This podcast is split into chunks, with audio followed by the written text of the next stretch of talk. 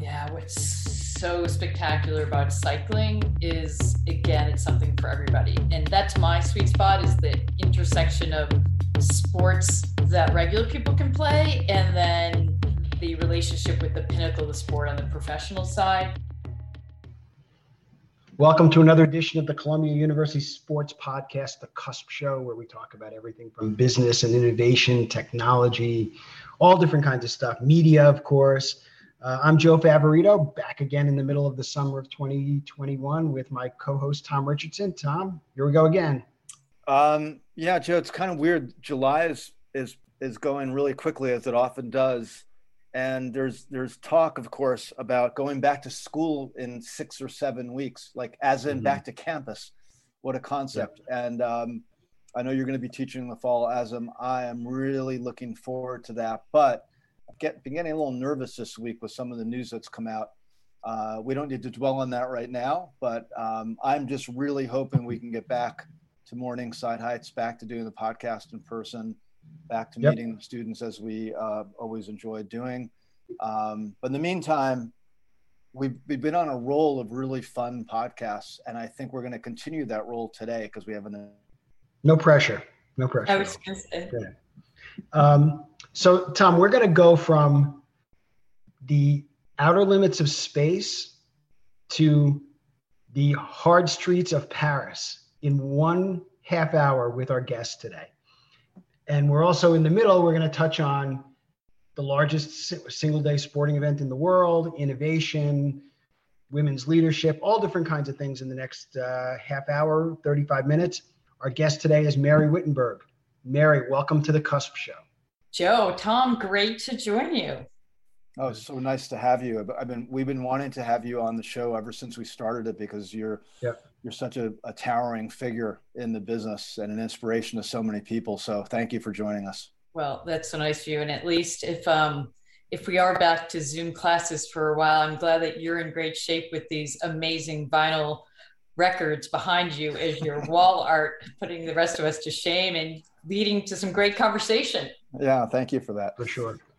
So, um, Mary, your present role, uh, president, correct? EF Cycling.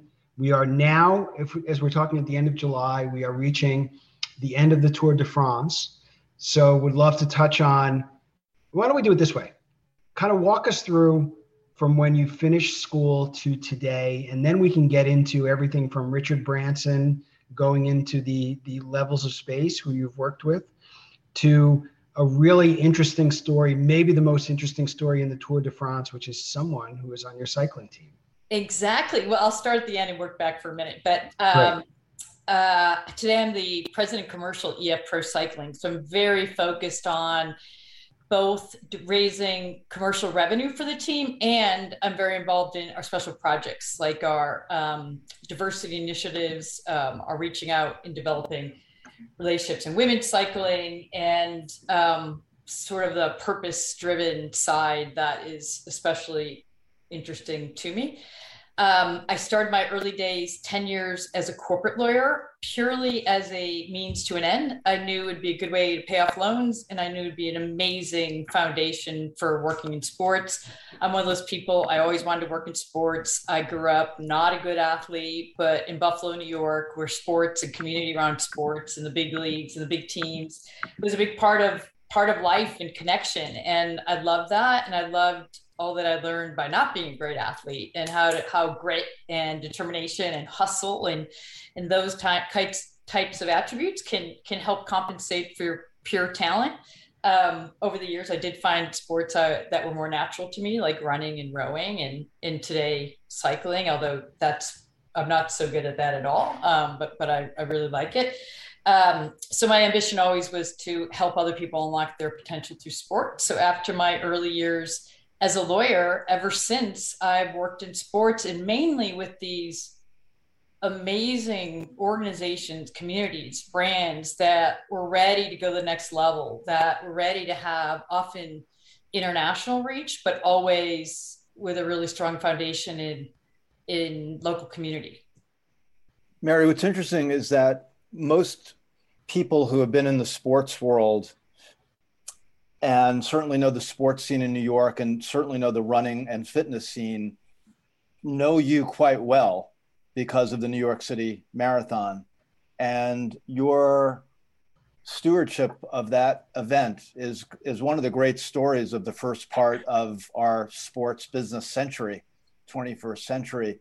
Can you, can you just kind of summarize what you did there? Because you turned it into such a big deal and and your name will always be tied to that brand as you know in a, in a very positive way. So just tell that story quickly. Well it's so nice of you. It was it was one of my greatest honors ever uh, to to be part of and to lead that organization. And the reason why is we have eight and a half million new yorkers and and running celebrates the city every day. And it's something truly for everybody. And that's the ambition. How, how do you how do we how do we share the best of New York City with the entire world? And how do we help every New Yorker and thereby everyone else who follows New Yorkers um, around the world realize they can move too and this can be a part of their life? So it's just an incredibly, um, it was such an incredibly meaningful role and something that was a ton of fun too because we could take you know what, what was seen as a very serious sport for a certain kind of serious athlete and through incredible experiences like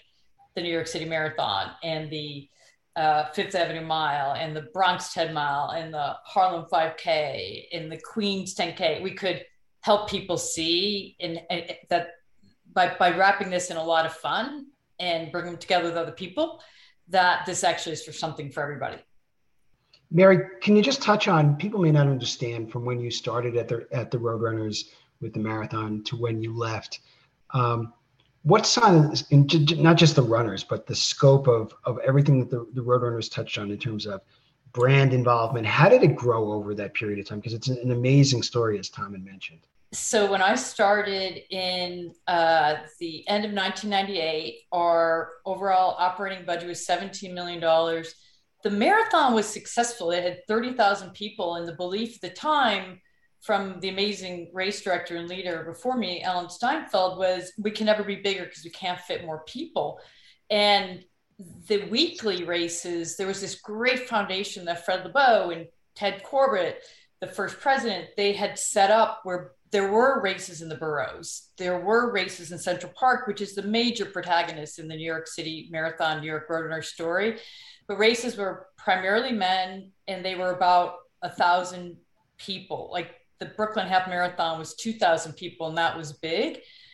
By time I left, we were close closing in on 100 million operating revenue. We had, I think, I don't know, 500,000 people running with us a year. The marathon was 50,000 because we'd introduced waves because chip timing became a thing where you didn't all have to mm-hmm. cross the line at the same time and our so-called weekly races constantly sold out at five or 10,000 people and the Brooklyn half became the, the nation's largest from 2,000 people in a pure race to a real happening celebrating Brooklyn with 28,000 people. So we were basically through ex- fun experiences people wanted to be part of and that um, matter to them, whether they were running for charity, whether they were running with the local run crew, whether they were running with family and friends, it mattered to them. And so they wanted to be part of it. And so it was really just taking this amazing framework and making it available and more interesting to more people, including all kinds of kids running throughout the schools in the five boroughs. What was the proudest moment you had after all those years there? Because you you lived through some amazing times, 9-11 and uh, Sandy, and I mean, just some crazy stuff happened during your tenure there, and you did some amazing work around some of the big uh, challenges.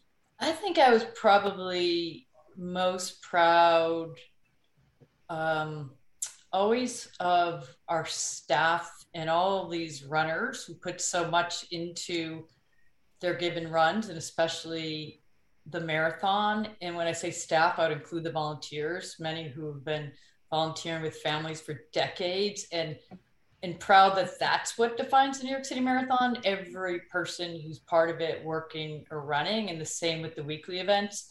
A specific event in year would have to be um, certainly 9 11, and then Marathon 2013 because Marathon 2013, we were coming back after the cancellation in 2012 when the marathon had sat in the middle of controversy in the city of whether it would go for it or not, which wasn't what the marathon's about bringing people together, right? And so we really wanted to come back in a very meaningful way.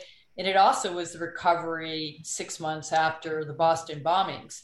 And so it was a mm-hmm. really important wow. day to be back on the streets of this biggest, you know, best city in the world with people from around the world and honoring Boston and, and, and showing that, as we showed at 9 11 time, that something of this kind of meaning in people's lives was going to carry on despite what had been the, the terrorists in Boston and the terrorists in 9 11. Um, and that was a day that, that could have, that's that the buildup was full of a lot of nerves and concern, and the entirety of the city came together.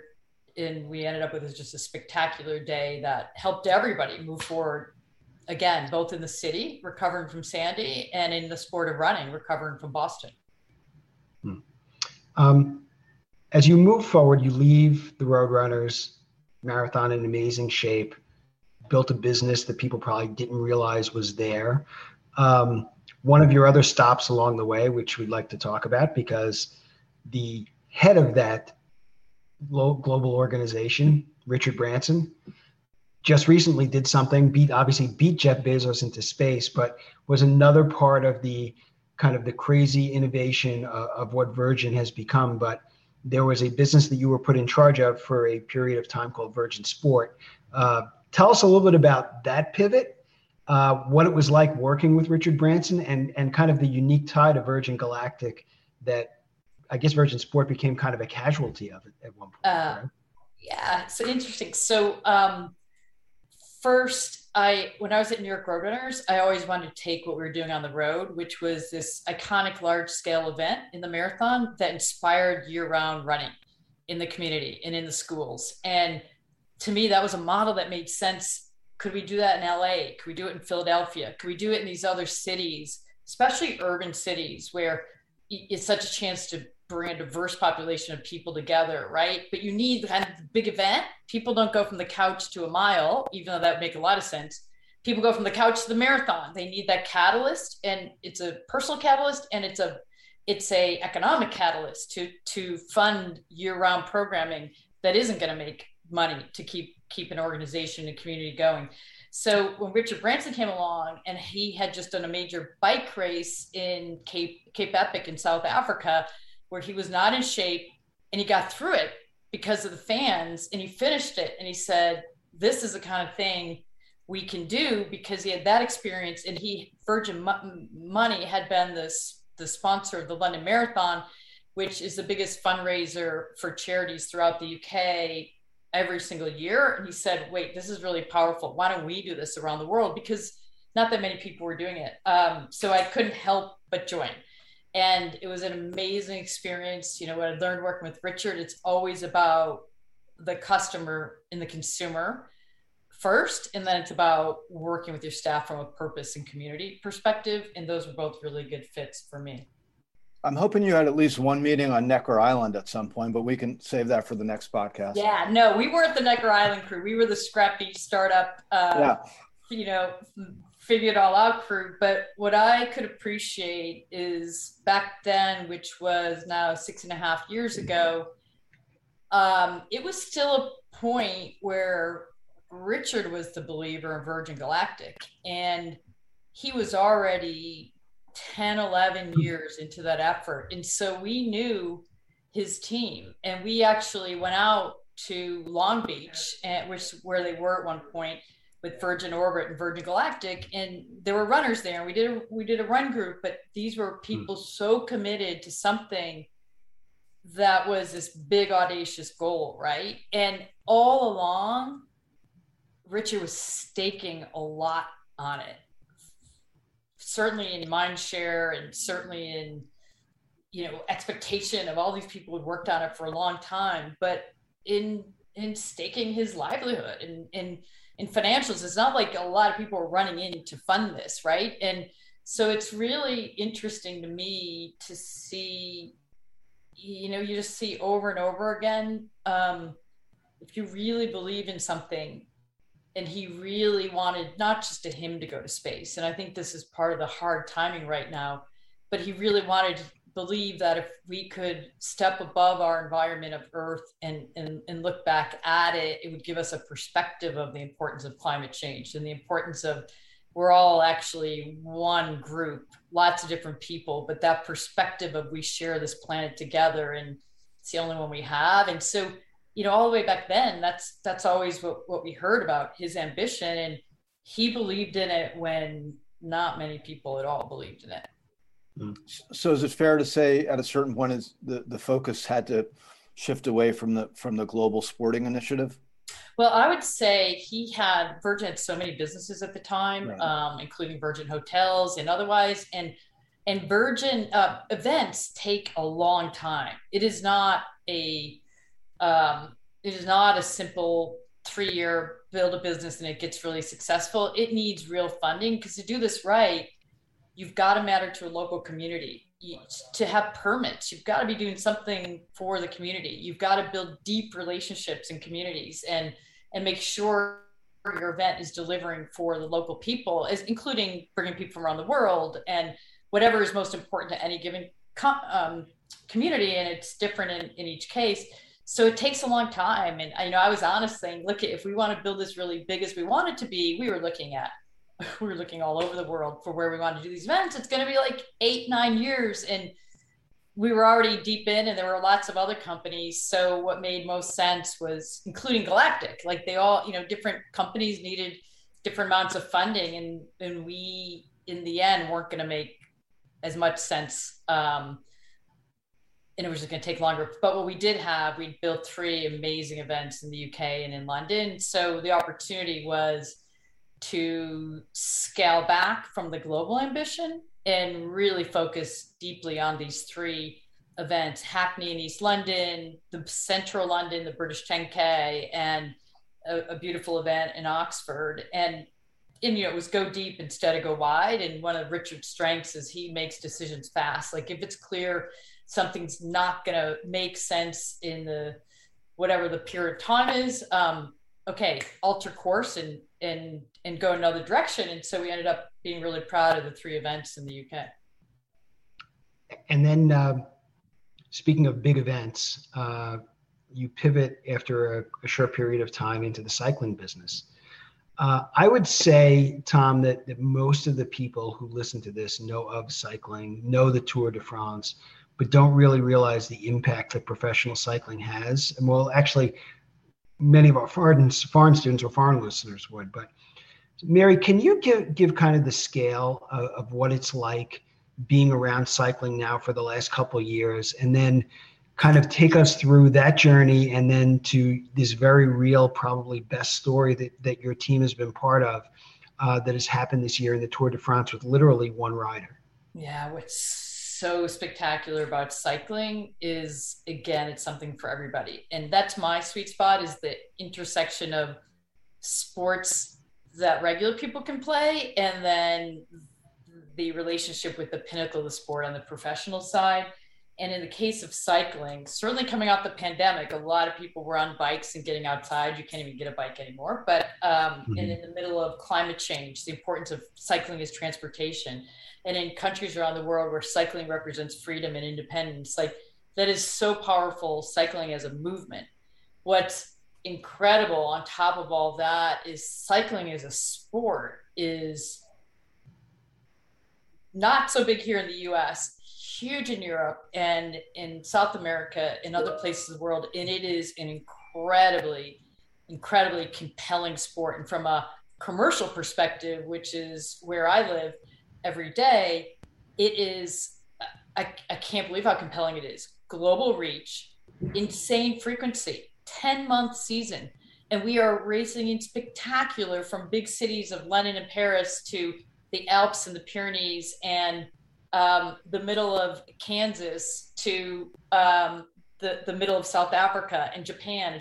Literally global um, and almost every single weekend. And it is the ultimate team sport you know, people right now are following who's going to win the Tour de France, and they hear a name, they're following the name, but no name can do it on their own. It's incredible um, and incredibly compelling, interesting, um, riveting. The the strategy around um, cycling, and I'm a believer in you. People can understand that. A lot of people say, "Oh, it's too complex." People won't get it. You totally get it. You get sucked into it just like you do any other big mm-hmm. sport, mm-hmm. and um, it's not been at the professional level. It's very, very diverse multiculturally. Like our team, I think we have 18 nations represented among our 30 riders in our in our staff. Um, but from a gender and racial diversity, it hasn't been diverse at the professional level, and that's now the huge huge opportunity on the women's side. We'll really have a chance now to grow the women's side and actually, it's been diverse from a racial perspective in the sport, but the stories aren't told. And so, all of that is part, I think, about even brighter future for the sport of cycling. Can I ask and a question leader? that? Yeah. Yeah. Um, I never really understood how this worked in pro cycling teams. Do you, so if you were to lose one of your riders for, for whatever reason, do you have to go out and recruit or do you have people coming after you? Like what's the process of building a team and you're looking is it like building a company where you do need different skill sets to complement one another it's it's very much like you're used to with many sport teams where you look ahead for the year right now we're signing riders for 2022 and often for multi-year deals and you have different kinds of riders. Like within a grand tour like the tour de france there's three major grand tours the tour of spain italy and france and those are three week adventures and you need the, the, the strong sort of domestique rider who is there taking the bottles and the shirts and the rain jackets and, and carrying it all to your protected leader who in a grand tour in the mountains of these countries has to be usually a mix of a, a someone who can climb and time trial on their own. Um, so there that's a unique um, type of role. Um, so yeah there's multiple roles. And then we have one day events that I think would be so compelling and understood by Americans if they were broadcast here on a big platform. These one day events are called classics, like Paris Roubaix and, and Flanders, where it's an all out race in one day and you're racing over cobbles and often in difficult weather. And those those athletes are, are bigger and, and, and look more like uh, somewhere, maybe not as tall as basketball players at all, but like a tennis player, you know, have that uh, mix of anaerobic and aerobic um, ability. So you're making your team based on your priorities, a mix of Grand Tour athletes, um, classics athletes, and then our team. What what Joe was referring to, we believe in an alternative calendar we created where we like to go out and mix it up beyond the World Tour with where regular people are in like gravel races and mass participation races, and in creating really unique adventures that can capture the imagination of of all the rest of us. So, the, the, official name of your business is EF Pro Cycling. Just spend a minute. I mean, I think Joe and I know a little bit about EF from having gotten ready for this discussion, but talk a little bit about education first. And yeah. and and can you just clarify? Mm-hmm. EF Pro Cycling is a standalone entity, business entity, I assume, and and Education First is the sponsor primary yeah. sponsor of the team. Okay. Well, actually, so think of EF Edu- EF Pro Cycling as a doing business as that's the the the team organization, but the team name, which can change annually. This gets to the business model, um, based on commercial partners. So so naming partners is a big deal in this sport. So the huge advantage to commercial partners is the lead commercial partners are the name of the team. So right now our team is EF Education Nippo. Nippo is a Japanese company. Every time uh, you hear the announcers on the broadcast talk about one of our guys, it's EF Education Nippo. And that name is used over and over again. So the impressions are off the charts and part of the whole, you know, massive reach around cycling. So um, our team is fully owned. What's unique about us is EF Education, the company, EF Education First, owns the team. So we're the owner, but then we we are set up where um, EF is first name, but we're trying to build a commercial proposition where we bring in other sponsors. So we bring in a second name. We bring in other sponsors like Rapha and Cannondale and Whoop um, and POC um, and and and others. And now, actually, yesterday we launched a consumer business, a coaching business, to try to you know again tie to the lifestyle side of this business, all to fund the team. Um, which is think of it as EF Pro Cycling, but its name will be different um, every year or few few years based on if we bring in a second second name. Well, that's really interesting. Yeah, you don't see that too much, obviously, in pro sports. We don't we don't watch the AT and T Cowboys, you know, down in Dallas or something like that. Well, it's a tough. It's it's a great model for commercial sponsors. It's a tough model for fans because we don't have home locations. It is the traveling show, right? And we do like we're the longest standing U.S. team. Um, but we, we're very multicultural and we race around the world. So it's it's really different in that way. The the challenge to the model is it is all sponsor funded. That's why we're trying to build the consumer revenue streams as well. Uh, but there's no cut of broadcast. There's that's held at the event level with, for example, the Tour de France. So you've got a lot of passionate people and companies funding these teams that are expensive. To your early question, we have 30 riders on the men's team and you recruit a big enough roster to get you through the season. So if you lose somebody, um, one in a race, you don't replace them. So in the Tour de France, there are we have eight guys left. There are major teams that are down to three people because you crash, and it's a little like Formula One. Crash is a part of it, unfortunately. but you crash, and you don't get to sub someone in like at a soccer game, right? It's you lose that person and it's the same on your roster. I guess you could add but you have you carry a big enough roster which is part of the expense to, to handle the reality that you're going to lose people to injury and crashes throughout the year. And and mary uh, tell us about the probably like i had mentioned before the most one of the most interesting stories around the tour de france this year. You're one rider from australia who's really kind of built a an amazing story unto himself yeah. So this is what we love to do most. Um, so every year we we have what we call this alternative calendar, and and we also always are having moments of how do we get wider to a wider audience, right? So over the years, for example, gravel riding is much more popular now. I'm pretty excited about it for women too. You know, you're off the road, you're you're you're on dirt, um, and gravel racing in other places. So we did what's now called the Unbound Gravel in Kansas last year was kind of a big deal because it's a people's race, and we, as the best riders in the world, joined that event. Um, last year, we also did with Rapha a collab with the skateboard brand Palace around our kit for the Tour de Italy, and it was like this crazy kit and got all these people talking. So we like to get people talking, paying attention, and then we like to ride in a way that inspires. So this year, among the efforts on that alternative calendar was maybe this best ever, um, where Lachlan Morton, this Australian athlete who was a phenom as a young rider, um, has has has this unique like he loves these adventures where you really don't know if you're going to succeed or not.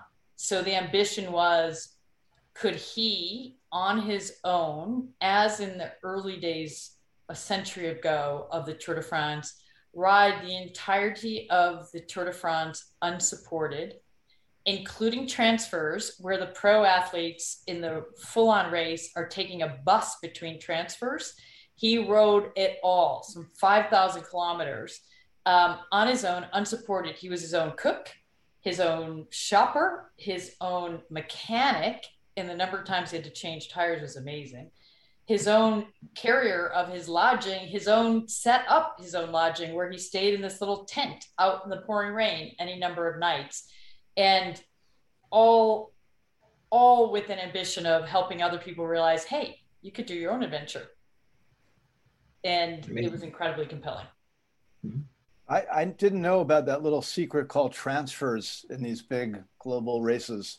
Oh, uh, so, so the the idea is just to be clear, um, you reach a certain milestone and then you're not going to ride for another uh, certain uh, distance and they get transferred to that new starting point. So this is a high-end professional sport.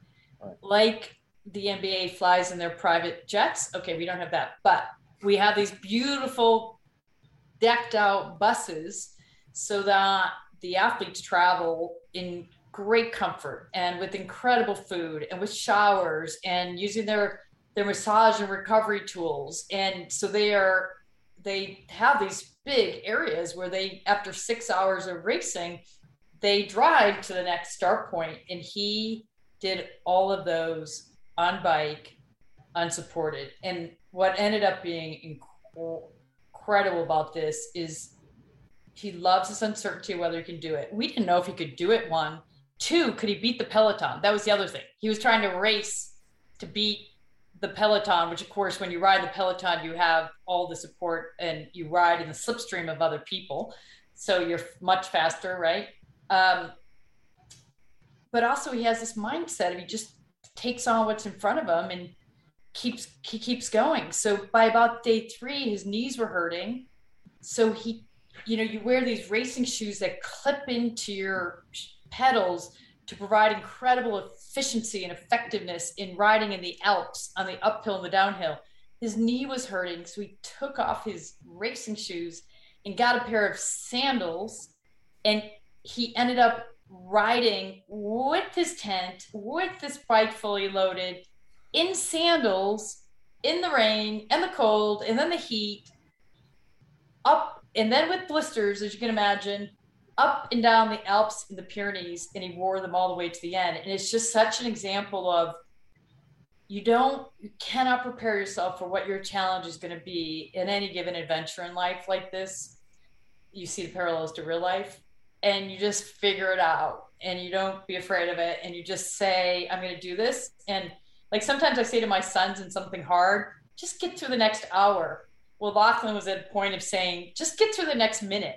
And if you just get through the next minute or if you're a runner the next mile or you know in life the next you know class or whatever it is like you can get through things and and or have a better chance of it. And that's what he did and captivated so many people including raising over $500000 for bicycle relief which gets these heavy sturdy bikes to um, people throughout Africa with like 70% young girls in helping create independence and freedom and helping kids get to school and all part of an anti-poverty effort. But um, what was compelling is people were donating $10 and $20 and incredibly powerful from a grassroots um, movement around supporting what he was doing and and helping other people through through that effort. So, Mary, I'm curious how you were able to tell that story to the public because it's so interesting. Are does your job tie, uh, responsibility list include media and marketing? Like, well, our team. Um, okay. Really, we have a whole, not a whole team. We are so small and scrappy. It's, and actually, I love it. Like, our team is so effective. And the beauty of a story like this is it's real, right? Like, mm-hmm we just set Lachlan up for success by giving him the opportunity and and you know talking to the ASO, the head of the Tour de France, to say he's going to do this and and putting storytellers. Rapha, our partner, is the key storyteller in all this, which you know you've got to amplify it. So our tiny team um, on the media and marketing side did an amazing job covering the Tour de France, working with Rapha and covering what Lachlan was doing, um, and you know bringing bringing people into this. But it it's one of those real stories that just built on itself. Like other riders riders found him and went out and rode with him, and you know the Wall Street Journal ended up doing three articles in two weeks, and the New York Times just um, a writer just wrote a beautiful piece about how he got engaged by this. And again, it's the beautiful thing about it, it was an accessibility story, even though it's crazy. Like the rest of us, like, are we going to go ride the entirety of the Tour de France? Probably not. But what he was showing is, you know what? Nobody's stopping any of us who had the opportunity from picking the the mountain or hill in our backyard and and just going and doing it and and doing it you know and dreaming big and maybe it is getting to france do part of the tour de france someday and people got really pulled into it Hey, Joe, just a quick so, follow up before you go. Um, Tom. You, you, you talked about the media rights residing with the network partner, in this case, NBC. Do the individual teams, such as EF Pro Cycling, have at least kind of short form, let's call them highlight or shoulder program programming, let's say social media rights? Could like could you document that through Instagram Live or TikTok yeah. or something? That's yeah. the that's the beautiful like our whole you know our engagement is incredibly deep um, with our fans because it's all through storytelling on Instagram, mainly Instagram, but Instagram and YouTube and you know, especially our Rapha is is like a co-production partner. They really actually lead a lot of the media and storytelling, and their their YouTube and storytelling is really powerful. And our team does a really good job and complement. And then the same, you know, Cannondale and POC, they too are storytellers. Actually, almost everybody's marketing platform around the team is based in storytelling, and all of it is social based and it's funny speaking of the wall street journal i was at dinner this is a friday morning now uh, on a thursday night with my brother-in-law who is a financial advisor and he just randomly turned to me and goes you know i read this amazing story in the wall street journal about this guy at the tour de france last night. And i'm like there you go. There's the example of how stories get told totally random without knowing that anything that i had any connection to this or that we were doing this today so resonated with somebody makes me so happy. I ran in Central Park the other morning. I had hadn't been back in New York City, and this guy shouts at me, "That guy's amazing!" I'm like, "What guy? That EF guy?" I'm like, "Oh, Lachlan." Mm-hmm. Um, but again, and he wouldn't even want us saying it was him. That's amazing, but you know, he's representing this like, let's go out and try something. We have no idea if it's possible or not. Sounds insane. And now it's so fun to watch. I was just looking at Instagram. He was out riding with a bunch of people this morning, and I think he rode from Paris to Versailles yesterday and the guy just loves the bike and he loves the adventure and and that's you know again like our think about our metaphors right of what that means in each of our own lives of getting out and going after it and you know it's fun so mary you mentioned you mentioned running you, you haven't hung up your running shoes yet to and switched over to bicycling as your as a fitness activity uh, i love both i definitely run more because it's just easier to get out the door. But last year I was in Boston and I had this great 40 mile ride uh, along the Minuteman Trail and into Lexington and Concord, and I loved it. So I really, I too like the the get out and go somewhere part of it. And so actually with Virgin and Richard three years ago, I had this amazing chance as part of this charity stride challenge to ride my first ever 100 milers. And i was so afraid i didn't i wasn't ready. And it's it's so it's such an amazing way to see we were in italy and just such an amazing way to see the world and to get out with other people. And so i love it but especially this year i haven't been on my bike as much. And i'll tell you um, i'm not nearly strong for running in my running without the cycling so they go hmm. pretty well together nice Sounds like there's a triathlon somewhere in the distance too. Yeah, if so. I could only swim. But the big thing is, you know, being back in New York City, I'll commute on bike. Like I really like to do that. You've got to be super careful and mindful, but it's it's such a good way to get around. Wait, what is commuting? I, I don't really know what that means. Yeah, exactly. Right. Isn't that what we're doing now? Going from one place to another. Wait, but, but seriously, do you guys have an office in New York? Uh, we don't. There's a big EF school, but uh, we don't have New York City. So now, I mean, commuting, uh, you know, going to a meeting or something like that. Yeah, going to Midtown yesterday. Where, where's the EF school, anyway. by the way? Um, up in um, Westchester. Okay. So EF's got this amazing. Most people know it in the U.S. as their kids' first trip to uh, DC, sometimes New York if you're from the West Coast or otherwise, or even the first trip to Europe in high school. Yep. But you go with the high school, so sometimes you don't even know it's EF below it. But also, so in addition to taking kids from the US around the world and helping, they're all education based, right? Learning other cultures, being immersed in other cultures, and this belief of if we can bring people together with learning of other cultures, it breaks down barriers. And and um, but in other areas of the world, it's about teaching English. So people come to the US to go to school for different lengths of time in Miami, California, outside New York City, um, and there it's it's all about learning English in most place, places. In the similar programs in Australia, uh, the UK, and it's a really fun way to learn language. I, I, just I know we're going to wrap up in a few minutes, Joe, but I, I just want to go back to. Your experience with Richard Branson because it's so fascinating because he's such a he's such a legendary figure in the world of business and culture. Um, what did you? What was one thing you learned from him? I mean, his his success is incredible. You got to be around him for a few. It sounds like at least a couple of years. What did you learn from him? Well, definitely, you know, he holds fast to dreams, right? Like when he believes in something, like Galactic. Um, and again, I saw everybody, so many people try to argue with him about, that um, or not believe to the same degree. Um, and that definitely like your customer, what is this all about? And is this fun? Like he would not, he did not want to see decks and slides. And he's like, is the experience going to be fun? Are people going to love this? Is it going to be good for people? And then the last part, and his daughter Holly's really taking this on, is it's a super purpose driven organization. And again, like the customer, it's about people first. So they were the first ones to say, you don't have to be in the office every day years ago.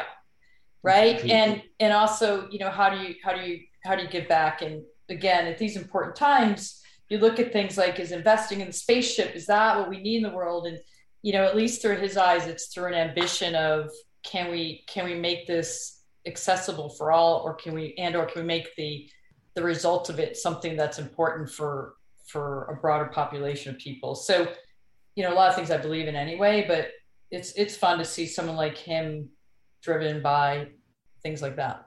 Yeah huge amount of energy. Amazing. Talk about the importance of fitness. And i don't know that that was always he always had huge energy but i think it was more you know they were it was a music era right? Like it was a different day but today he takes his fitness really seriously and he's he's got incredible energy. That's for sure. Hmm. Well, we're all about energy for sure. Speaking of energy, uh, and you are tremendously full of energy, and you, have touched on a lot of the advice, I think. Um, but uh, the last two questions that we always ask our guests, Mary, are how do you stay up to date, especially being now involved in a global sport more than ever, uh, with everything that you need to do to do your job? Where do you go to get your information? And then if there's one nugget of advice that we really haven't touched on um, for either people who are switching careers or starting a career, what is it that you tell people? Uh, I'll start with the advice. Definitely, the advice is constantly nurturing that growth mindset um, in yourself and in your people because none of us are fully formed ever and we're all getting it. You know, we're not at the early stages of our career, and I'm so excited for everything I still need to learn and I'm learning. And I think we have to help people understand. I always use it as an example of language, right? You don't just know language, you have to learn a new language, and you do. Same with musical instruments. I was listening to Kara Goucher, a great runner, the other day on a podcast of how she almost didn't accept uh, a chance to be a broadcaster for the Olympics because she didn't think she could do it and she was so afraid of it. And her and her husband, this is a a, a medalist and a, world champion medalist um, and an Olympian. And it happens to everybody. I don't know if I can possibly do that. Get in the arena and just you're gonna learn. And if you hate something, you don't have to do it again. But right. but give everything a chance. But especially because we all are constantly learning and and I think to be forgiving with the people we work with in in helping them realize, look at like you're not supposed to know it all today, and you're going to learn. Just be certainly be proactive in learning, but but realize it's a, it's a constant journey, and we can learn. Every one of us can learn and and expand and grow, and that's like that's my number one thing and advice. And just a reminder, people know it, but they need to be reminded. Um, because sometimes people aren't telling them. In their environment's not telling them. And the situation's not telling them. But it's true. Um, what do i stay up on? It's interesting. It used to be less sport. I would say most of my new york roadrunners years i was much more focused on culture you know what's happening you know in building big experiences. What's happening in art and music? What's it what's it mean for an experience that we're, we're trying to lure people into? What's it mean in celebrating new york city? And certainly and what's happening like what what what is the news about new york city and about our neighborhoods? Um, today i'm actually back into focusing on sport and and part of that has really come from trying to help women's sports um, in running. We wanted equal prize money we made it. We wanted to pay the women more we did it.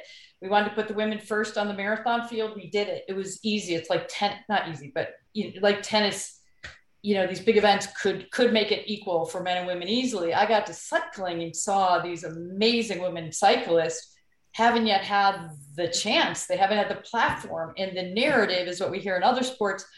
Well the audience isn't there. And as we know it is not true. If you don't show it to people the audience is going to be there. So let's find a way to show people these sports right? So lately I've actually gotten much deeper looking at what's happening in sports leagues, sports teams, what are the ways to be innovative around the fan and engaging them in new ways so that we can build commercial propositions that prove that these are, especially women's sports, are viable as businesses and as entertainment. Um, so it's pretty, it's a little bit hard to keep keep up with everything, but it's a super exciting time. So uh, I would say your podcast. I would say Patti yeah. Phillips, um, Women Leaders in Sport. Um, that's a great organization uh, focused on college sports, but just so much information out of that organization. And they've got a super podcast. Um, and I would say, you know, um, certainly in the broader, I'm a, I'm a big fan of the Daily at the New York mm-hmm. Times, and um, a lot of your students, I'm sure, you know, like um, Professor Galloway and um, and um, Kara. Yeah. Kara Swisher. Kara Swisher and Pivot. That's interesting. Um, Adam Grant's got good stuff out of Wharton, yeah, yeah. and like really you guys stuff. do out of Columbia. So actually, I think the college space. What's interesting about podcast in university settings, like what you're doing, and then what Patti Phillips is doing um, in Women Leaders in Sports coming out of college, you're actually going deeper than a lot of people. Um, because you're studying this. And so it's really helpful for other executives to and other people working in sports to to follow you because you're going deep and you're seeing trends and you can get a you know learn a lot that way. We just Thank keep you. guessing. That's what we do. well, but it's, um, it's something, Joe, that we've talked about before, Mary. I, I say this to my students, and I'm sure Joe says something similar, is that part of learning a new business because they're all relatively young trying to build their careers is learning the the lingua franca of the business. Like you need to learn the terminology the acronyms the phrases. You need to kind of to your point before you need to learn the language of the sports business.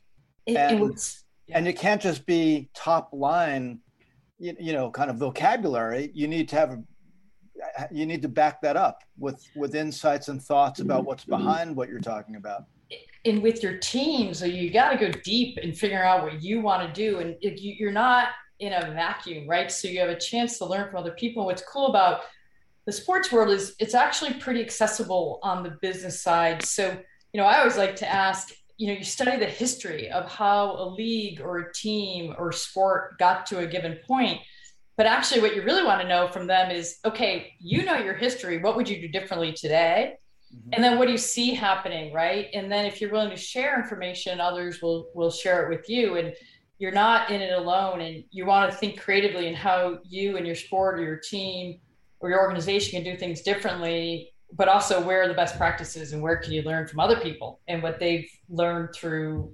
trials and success. Wow. Perfect. Hey, um, Perfect ending. Yeah. So, so Tom, uh, Mary, it's obviously it's great to have you on this. It's great to have you back in New York. It is our hope, hint, hint, that we may be seeing you around campus at some point in the academic year. Although we can't say anything officially, but you know, I think uh, especially for our students who are listening, our alumni, you may have a chance to run into Mary at some point, somewhere in the next year on the Upper West Side of Manhattan, regardless of whether you're running or cycling. So just kind of uh, we'll throw that out there a little bit before we end. Uh, so. We're hopeful. I think it'd be a yeah. blast. Yeah. Maybe also, a little after the Christmas season would be fun. Yeah. Amazing. For anyway. holiday season. Um, before we let you go, how do people follow EF? How do they um, interact with you at all? Um, give us a couple of places where they should be looking to Definitely. Um, EFProcycling.com is our site and our Instagram handle um, or the best places. And then I'm kind of, I don't do a ton of social. I would say Instagram. I think I'm Mary RW runs, but it's kind of more personal. It's kind of a mix of personal work. And then I do a little bit LinkedIn. I like LinkedIn. I just forget to do it a lot. But um, but yeah, follow us um, on our Yep channels and, and me on my cool.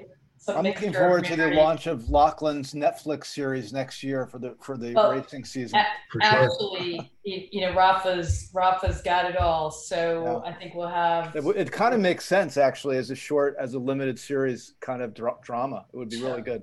Totally. And we are lucky because these partners, like they, their marketing is through content and storytelling of the team. And it's Right. incredible. It's kind of a win for everybody. And Yeah. so super excited to see more and revisit it. All right, that was amazing, Joe.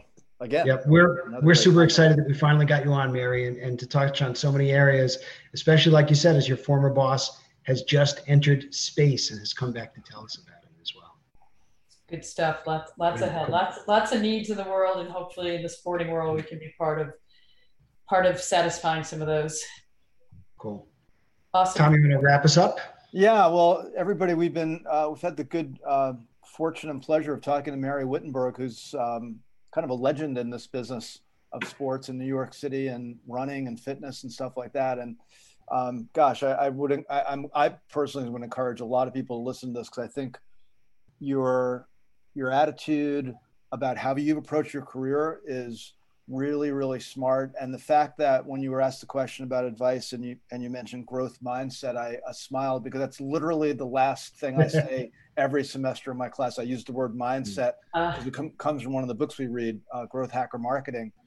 And i and i couldn't agree with you more. It's just that mindset of continual learning lifelong learning open mind all the things i think you're trying to promote. So so good for you for for keeping it up and that was Lachlan's story of, of mindset and an approach. Like it's it's what it's what we can control actually, and it can lead us to pretty great places. So yeah well as you as you've proven uh, with an Well, amazing I- career I so that. It's, Yes, it's always have. a ride. It's always a journey. Let's just you know you just keep keep going and get the That's most out of the right. highs and the lows, right? you just worry about the next minute as you said that's that's the best approach but anyway mary thanks so much for joining us it was really great to have you really appreciate the time a pleasure to talk to both of you. Thanks for trying to always share great stuff with uh, all the rest of Oh, us. well, thank you for, for your compliment.